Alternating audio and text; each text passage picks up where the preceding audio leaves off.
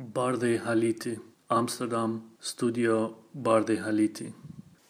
Vienna, Pristina, Shkodra, Zurich, Bratislava, Maastricht, Bremen, Rotterdam, Boxtel, Brussels. Moving around uh, different places keeps me informed and in touch with what's happening around the world and outside the World Wide Web uh, bubble.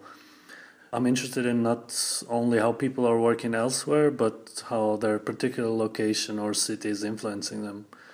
Through traveling, I get to meet people whom I sometimes end up collaborating or even just having stimulating conversations with, which later become an important component in my work uh, cities I've lived in or have visited before.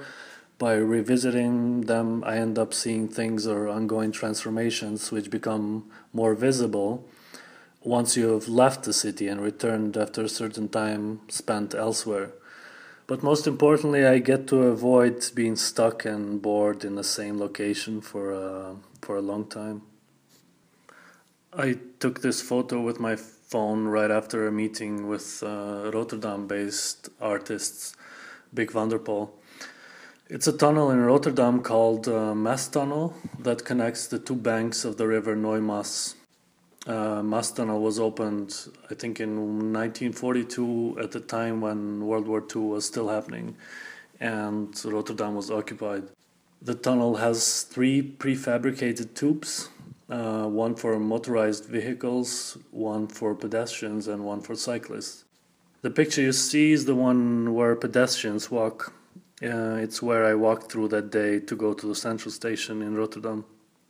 The floor had panels, which I can't quite seem to recall at this point what material they were made of, but because they were slightly loose and would make noise while stepping on them, it made me think that there was construction being done in the tunnel. I don't know the exact length of the tunnel, but it roughly feels like one kilometer or perhaps less.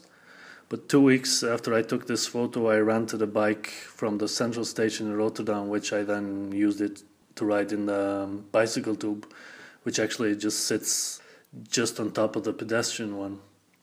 Um, last year, I had considered moving to Rotterdam since I'd been struggling quite a bit to find a place to live in Amsterdam. I guess just like everyone else. But uh, I have recently been traveling to Rotterdam more due to a project I'm currently working on there. So I'll be going through this tunnel more, and perhaps I'll even consider moving to Rotterdam at some point.